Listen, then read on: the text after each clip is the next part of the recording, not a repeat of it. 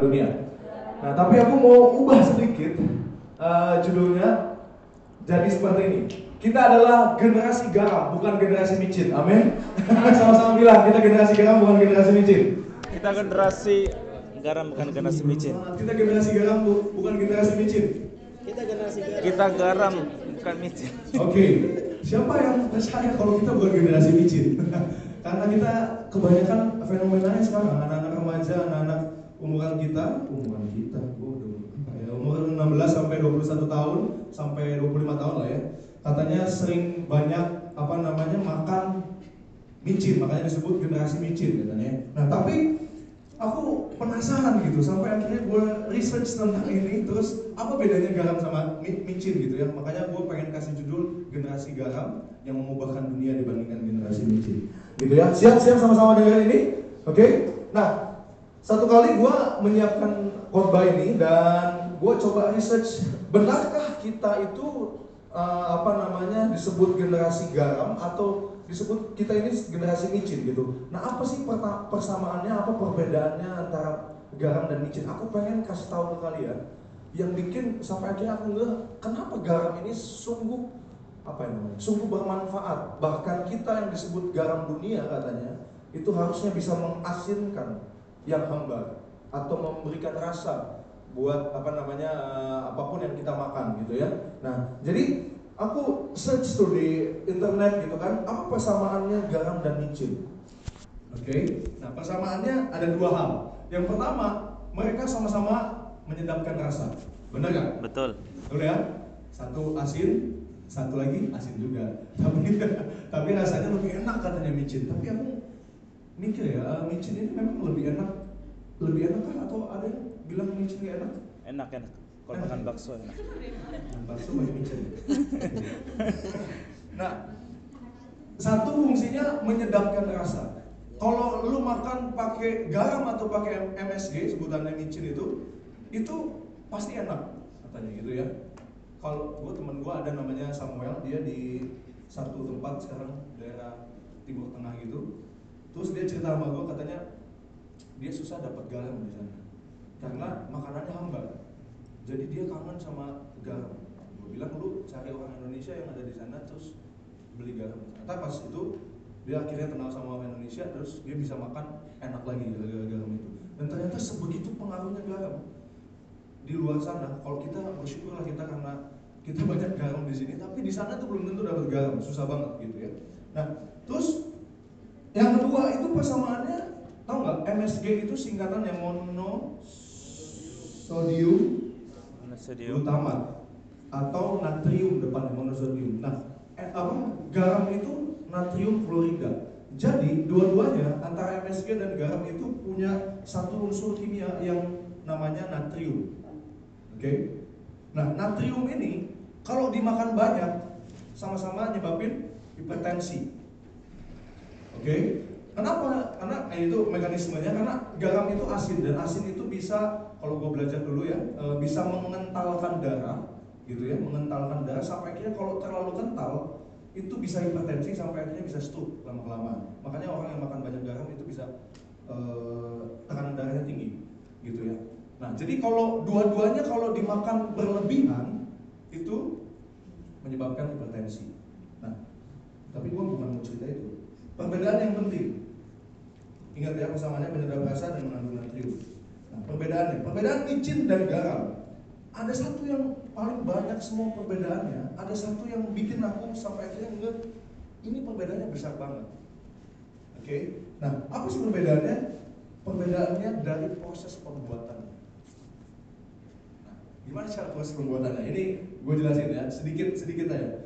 Proses pembuatan micin itu fermentasi dari tetes gula oleh bakteri Brevibacterium lactofermentum lah. Susah lah ya ngomongnya itu pokoknya bakterinya. Menghasilkan glutamat ya kan? Makanya terus ditambah sodium bikarbonat makanya jadi MSG monosodium glutamat. Oke? Okay? nah Lalu MSG ini dikristalisasi katanya sampai jadi butiran yang namanya MSG itu, yang yang kita makan, yang kita makan bareng sama bakso itu tadi di Sujon bilang, gitu ya. Nah artinya apa? Ada unsur kimianya di situ, campuran unsur kimia yang akhirnya jadi MSG. Oke? Nah, apa bedanya sama garam?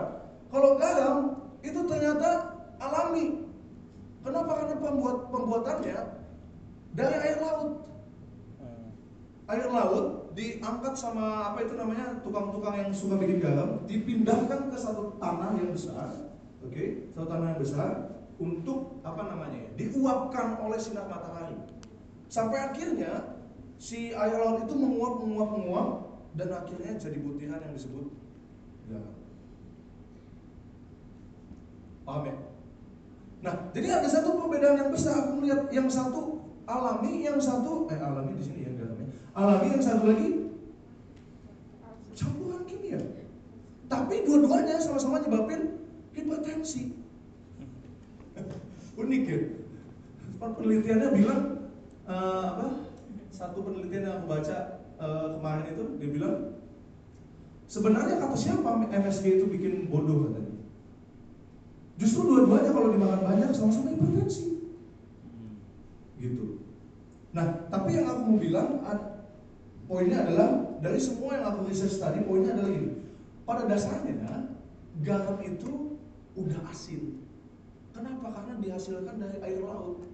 Tidak diusahakan lagi seperti MSG dicampur natrium bikarbonat tadi sampai akhirnya jadi MSG. Tapi ini air laut yang diuapkan oleh sinar matahari sampai akhirnya jadi butiran yang namanya garam.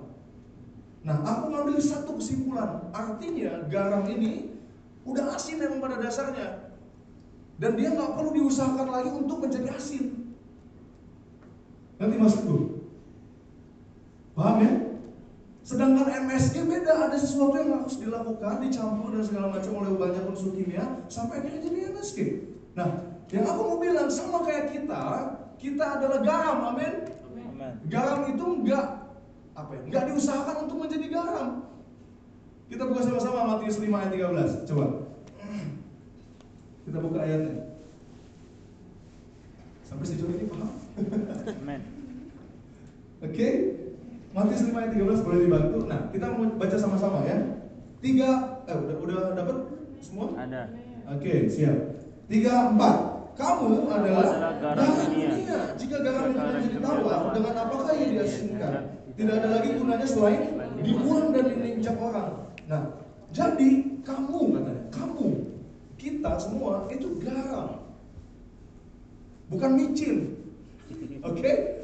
Yang dicampur sampai akhirnya jadi micin. Enggak, kamu adalah garam yang memang pada dasarnya asin yang fungsinya adalah memberikan rasa dan mengasinkan yang hambar. Oke? Kalau itu nggak nyampe fungsinya, kita nggak jadi garam yang sebenarnya. Benar ya? Makanya di sini dibilang, kalau garam itu tawar, gimana cara ngasininnya? Karena garam itu memang udah asin dari air laut. Nggak ada cara untuk bisa mengasinkan garam lagi. Istilahnya jadi gini, nggak ada cara untuk membuat kita itu nggak jadi garam karena kita memang identitasnya udah garam. Amin. Paham sejauh ini? Ya. Jadi kalau kita nggak berfungsi sebagaimana mestinya garam, di situ dikatakan jelas nggak ada lagi guna- gunanya katanya, dibuang dan diinjak orang. Paham ya? Jadi yang harus kita tangkap di sini adalah kamu adalah garam. Bilang anak ini, kamu adalah garam. Kamu adalah garam. Amin. Kamu bukan micin, kamu adalah garam. Bilang. Kamu micin. Oke. Woi micin. Kamu adalah garam, bukan yang dicampur, bukan yang dibuat diusahakan untuk jadi asin, tapi kamu memang beneran asin. Kamu berfungsi sesuai sebagaimana mesti. Garam, oke? You are the salt. Nah, pertanyaannya, kenapa kita disebut garam? Kita buka sama-sama 1 Petrus 1 ayat 18 19. Kenapa sih sampai akhirnya ini kan konteksnya waktu Yesus khotbah di bukit, benar ya? Dia ngomong ke banyak orang waktu itu dan ngajar waktu itu bahwa kamu adalah garam katanya. Nah, aku buka eh, sama-sama buka 1 Petrus 1 ayat 18 sampai 19. Ya. Udah ketemu? Bilang yes. Oh, belum semua. Udah ketemu bilang yes. Nah, kita baca sama-sama. Tiga, empat. Sebab kamu tahu bahwa kamu telah ditebus dari cara hidupmu yang sia-sia yang kamu warisi dari nenek moyangmu itu dan barang yang fana bukan pula Bukan pula dengan perak atau emas. melainkan Melainkan dengan darah yang mahal, yaitu darah Kristus yang sama seperti darah anak domba yang tak bernoda dan tak bercacat. Perhatikan baik-baik. Sebab kamu, kamu telah ditebus dengan cara hidupmu yang sia-sia. Sia-sia itu bicara tentang apa? Yang nggak sesuai fungsinya, yang identitasnya adalah bukan kamu sebenarnya itu sia-sia. Ya, yang kamu warisi dari nenek moyangmu itu bukan dengan barang yang fana, bukan dengan perak atau emas, melainkan dengan darah yang mahal, yaitu darah Kristus yang sama seperti ada namanya ternoda dan tak bercacat. Jadi pada dasarnya sebenarnya Tuhan menciptakan kita tak bernoda dan bercacat. Bahkan Dia rela kasih nyawanya untuk kita nggak sia-sia atau kita hidup sesuai dengan identitas kita yaitu damai. Amin. Jadi Tuhan nggak ciptain kamu itu sia-sia. Kamu itu punya fungsi yaitu menghasilkan yang hamba. Kamu punya fungsi, kamu identitas kamu itu garam bukan micin, bukan yang dicampur, bukan yang ditambah-tambah. Tapi karena kamu di saat kamu terima Yesus, kamu diangkat Tuhan, dipulihkan Tuhan sampai akhirnya kau disebut garam. Kau berfungsi untuk mempengaruhi dunia. Menyedapkan rasa itu bicara tentang memberikan pengaruh buat makanan, benar ya? Dan di situlah fungsi kita. Harusnya kita memberikan pengaruh buat orang di sekitar kita, entah itu keluarga, entah itu teman kita, entah itu rekan kerja kita, entah itu dalam pelayanan kita. Everywhere, every time kita harusnya jadi garam yang menghasilkan dunia. Amin. Nah, masalahnya sering kali kita nggak sadar akan identitas kita sebagai seorang garam atau yang harusnya kita menghasilkan dunia kita nggak sadar kenapa kita nggak sadar karena kita ada dalam kondisi yang membuat kita terjebak dan sulit untuk keluar sampai akhirnya kita nggak ngerti identitas itu kenapa aku ngomong gini ini juga yang dialami oleh bangsa Israel waktu itu bangsa Israel mengalami satu kondisi yang namanya diperbudak oleh bangsa Mesir selama berapa tahun? 400 tahun sehingga membuat mereka akhirnya terjebak dalam satu kondisi yang nggak sadar akan identitasnya. Nah aku melihat banyak banget anak muda zaman sekarang yang mereka nggak tahu kondisinya, yang nggak tahu identitasnya, sampai akhirnya mereka nggak sadar bahwa dirinya adalah garam yang harusnya mempengaruhi dunia. Halo, benar gak? Banyak banget yang kamu lihat nonton berita mungkin aku miris gitu ngelihatnya. Maksudnya umur 16 tahun perkosa neneknya. Jangan ketawa ini serius. Pernah baca itu nggak? Perkosa neneknya sampai akhirnya Hamil. Iya. Enggak ya? Gimana? Aduh. Itu terjadi men gitu. Miris loh. Umur 16 tahun. Ada lagi umur 11 tahun karena melihat pornografi. Gitu ya. Karena melihat pornografi sampai akhirnya dia apa namanya? eh, ajak tidur temennya. Umur yang sama. Gelo nggak? Karena nonton pornografi. Nah, dunia ini jadi gila. Anak-anak muda zaman sekarang tuh jadi error gitu. Kenapa? Karena mereka nggak tahu identitasnya siapa. Kalau mereka ngerti bahwa fungsinya harusnya mengaram, meng, meng- apa, mengasinkan dunia atau memberikan pengaruh buat dunia, harusnya nggak gitu. Tapi harusnya nanya dia, harusnya inisiatif apa yang gue bisa lakukan buat sekolah ini? Apa yang gue bisa lakukan buat pelayanan ini? Apa yang gue bisa lakukan buat teman gue? Kalau dia lagi dalam kondisi kesusahan, apa yang gue bisa lakukan? Dia harus selalu memberikan solusi dalam kehidupannya. Karena dia memberikan pengaruh, garam. Itu yang harusnya terjadi. Tapi masalahnya itu nggak ditemuin dalam remaja sekarang karena mereka nggak paham identitasnya. Sama seperti bangsa Israel waktu itu diperbudak oleh bangsa Mesir. Nah ada tiga hal yang bikin kita semua sampai akhirnya apa namanya nggak sadar akan identitas kita sebagai seorang garam. Siap dengarkan itu? Nah, Yang pertama, tiga hal. Ini apa yang dialami bangsa Israel. Kepahitan yang pertama. Efesus 4 ayat 31 sampai 32 katakan seperti ini. Segala kepahitan, kegeraman, kemarahan, pertikaian dan fitnah hendaklah dibuang dari antara kamu. Demikian pula segala kejahatan. Ayat 32, tetapi hendaklah kamu ramah seorang terhadap yang lain, penuh kasih mesra dan saling mengampuni, sebagaimana Allah di dalam Kristus telah mengampuni kamu. Nah, sering kali yang bikin kita terhambat, nggak maksimal dan kita nggak jadi garam yang sesungguhnya, itu karena kita terlalu banyak pahit. Entah itu sama papamu, entah itu sama mamamu, entah itu sama temanmu, pahit. Pernahkah kalian merasa bahwa kalian ada dalam satu kondisi, gue pelayanan sih kak, gue doa sih kak, gue saat teduh sih kak, tapi kok kayaknya hidup gue gini-gini aja. Pernah kalian alami itu? Coba cek. Adakah kepahitan di hati kita? Jangan-jangan hal inilah yang membuat kita akhirnya terhambat untuk kita maksimal dan kita nggak jadi garam yang sesungguhnya. Benar? Aku ngalamin itu dulu. Tiga tahun pelayanan, aku pelayanan musik. Waktu pertama kali aku bertobat tahun 2006, itu umur 16 tahun. Eh, apa namanya?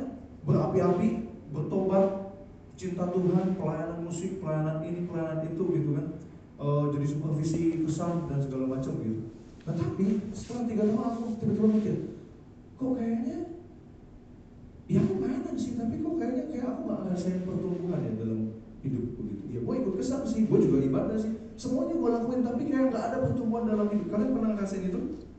Ternyata waktu aku konsul sama apa itu namanya mentorku, terus dia tanya gini, simpel pertanyaan, ada nggak sesuatu yang kamu selama ini apa namanya susah untuk lepaskan? Sampai akhirnya itu menghambat kamu. Aku mikir itu, sampai akhirnya aku temukan satu. Intinya aku kepahitan sama waktu itu. Dan itulah di saat itu aku beresin sampai akhirnya aku pulih. Dan baru aku melonjak tinggi untuk apa namanya benar-benar Tuhan naikkan level aku di situ. Setelah aku memutuskan untuk mulai mengasihi orang yang aku pahit itu. Jadi yang pertama pahit. Bangsa Israel dulu pahit sama orang Mesir. Kenapa 400 tahun diperbudak men? Bener gak? Lu bayangin 400 tahun disuruh ke Jarodi. Mimpinya mati. Kenapa? Kan 400 tahun. Gak tahu harus ngapain. Gitu. Ke Jarodi tahu ya? Bayi-bayi dibunuh. Waktu itu ingat gak cerita itu? Iya. Gila gitu kondisinya tuh gila waktu itu. Nah bersyukurlah kita nggak ngalamin itu waktu pada masa itu, ya kan? Tapi kejadiannya beda. Sekarang kebanyakan anak muda mati hidupnya bukan karena kerja rodi atau apa, tapi karena mereka nggak tahu identitasnya. Oh mereka garam. Kita itu garam. Bilang sama kanan kirinya lagi kita garam. Bilang. Garam, bro. Garam. Amin. Jadi selesaikan. Kalau kita coba masing-masing cross check masih ada nggak kita kepahitan? Yang pertama kepahitan. Yang kedua, yang bikin kita akhirnya kita nggak sadar bahwa identitas kita itu siapa adalah kita itu rendah diri. Nah bangsa Israel itu ngalamin hal yang sama. Akibat kelamaan dia diperbudak, mereka susah apa mengeksplor dirinya. Mereka nggak tahu apa namanya, mereka nggak confident dengan apa yang ada dirinya, gitu loh. Mereka nggak berani bermimpi, mau keluar aja susah. Bahkan kalian tahu nggak dibawa sama Musa beberapa apa namanya waktu ke padang gurun mereka ngeluh lagi, benar nggak? Kenapa? Karena terbiasa diperbudak. Mereka ternyata nggak biasa keluar dari zona nyaman gitu.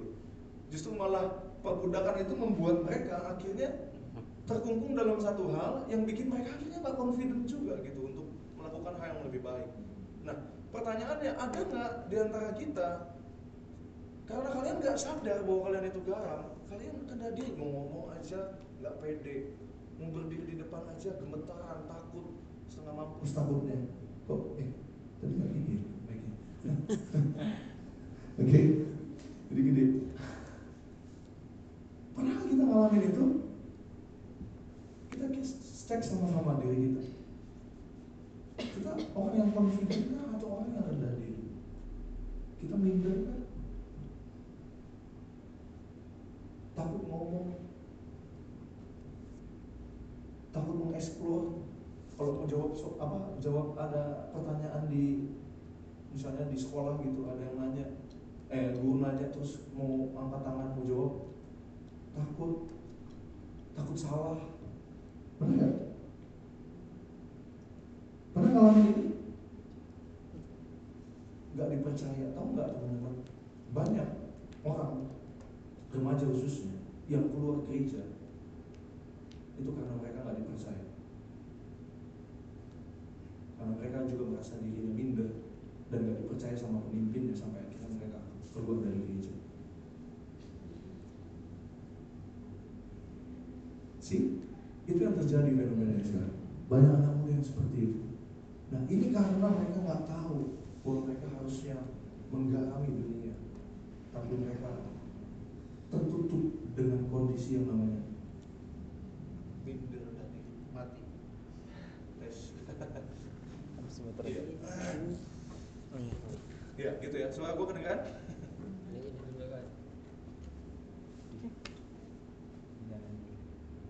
Sorry thank you. Nah itu yang kedua. Padahal sebenarnya ya saya 43 ayat 4 katakan seperti ini. Coba dibuka sama Yesaya 43 ayat 4 saya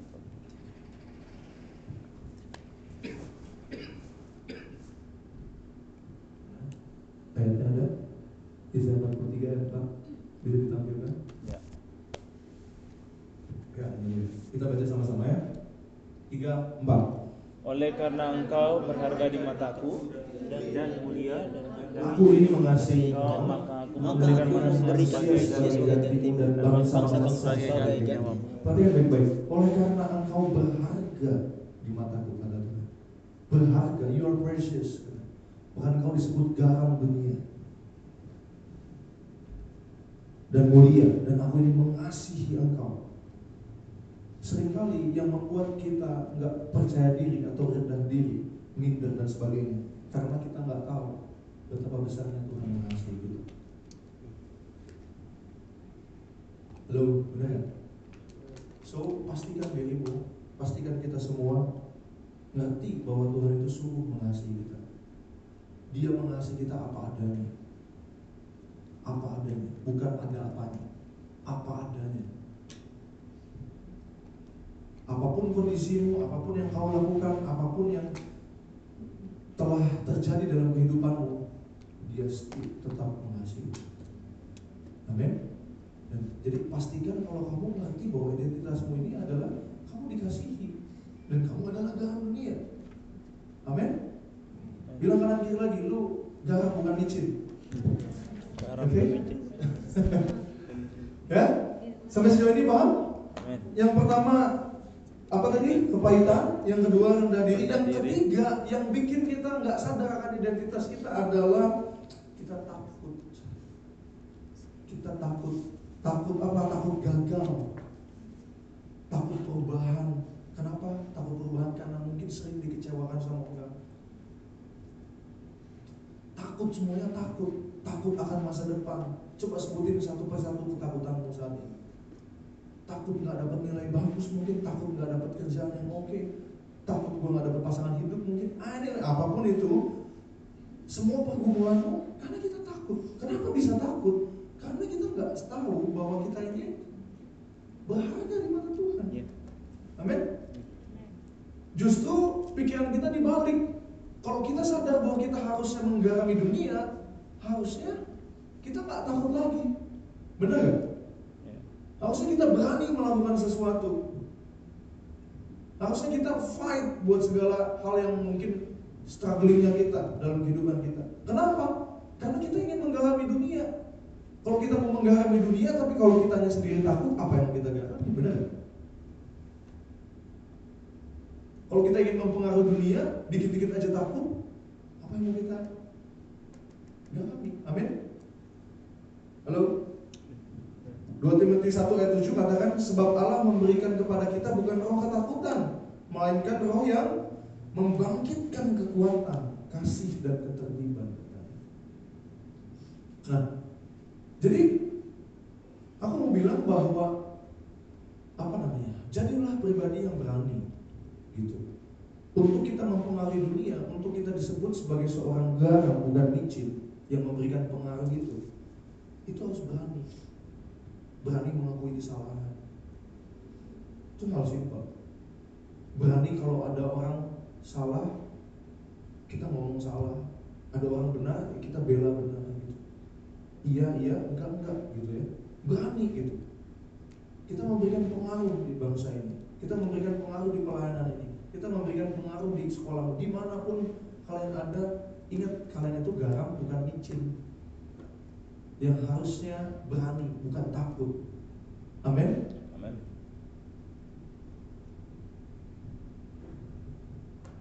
Lo, bisa dipahami ya? Siapa yang sejauh ini ngerti? Boleh tepuk tangan dong buat teman Nah, so apa yang mesti kita lakukan? Simple jawabannya. Bereskan apa yang perlu kita bereskan dari tiga hal ini. Di saat itu kita akan ngerti kalau kita adalah garam dunia. Kalau kita adalah garam bukan mencit. Kenapa? Karena perhatian baik-baik. Cara pandangmu, cara pikirmu tentang identitas menentukan destiny. Kenapa? Karena di saat kita mengerti dengan cara pandang yang benar atau paradigma yang benar, itu akan menjadi tindakan yang kita lakukan. Di saat kita bertindak, kita akan terbiasa melakukan tindakan itu sampai akhirnya jadi sebuah karakter dan yang terakhir itu jadi destiny kita. Kenapa banyak orang yang gagal di tengah jalan dan nggak tahu destiny-nya? Karena mereka nggak tahu bahwa identitasnya siapa di hadapan Tuhan. Di saat mereka mengerti dan menghidupi identitasnya sebagai garam, setiap saat dia nggak apa yang namanya, nggak tenang untuk nggak memberikan pengaruh di mana pun dia ada. Artinya setiap kali di mana pun dia ada, dia pengen memberikan pengaruh karena dia garam. Pengaruh bicara hal yang simpel, pengaruh. Bantu orang kalau ada yang kesulitan, benar? Itu kan memberikan pengaruh. Ya, buat berkontribusi buat pelayanan jangan cuma komplain. Benar ya? itu pengaruh bantu orang yang kesulitan uang keuangan mungkin. Itu pengaruh kita jadi garam hal yang kecil kalau kita lakukan itu akan jadi garam yang dirasakan oleh semua orang sehingga rasanya sama yang mereka rasakan bukankah itu tujuan kita Bukankah itu tujuan Tuhan menciptakan kita? Bukankah di saat Tuhan ngomong kita adalah garam, bukan berarti kita diam, tapi kita melakukan sesuatu untuk orang-orang di sekitar kita? Betul? Jadi pastikan kalian tahu identitas kita adalah garam, sehingga kita berlaku bertindak sebagai seorang garam yang ingin menyembuhkan apa namanya, namanya memberikan pengaruh buat sekitar kita. Nah, aku ada satu video yang aku pengen tunjukin. Ini ada satu orang yang gara-gara video ini aku terinspirasi. Dia ingin jadi garam, even dalam hal sekali, sekecil apa pun. Sampai akhirnya orang merasakan dampaknya sebagai seorang garam.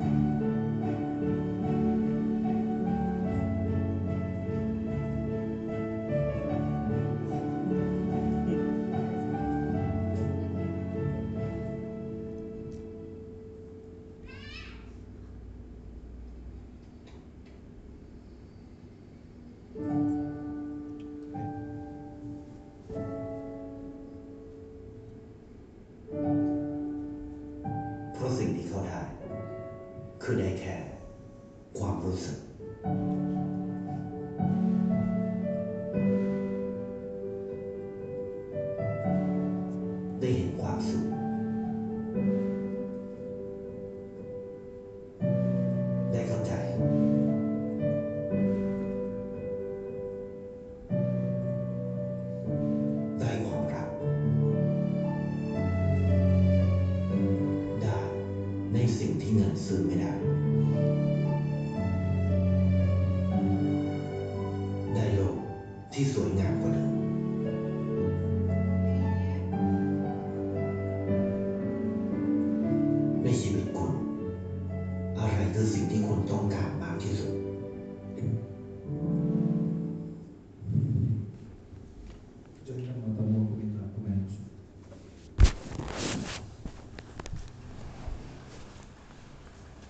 video itu. Dia nggak terkenal. Dia bukan orang hebat tapi setiap hari dia lakukan dia bantu nenek-nenek untuk bawa bahan dagangannya. Dia kasih duit buat anak pengemis. Dia kasih pisang.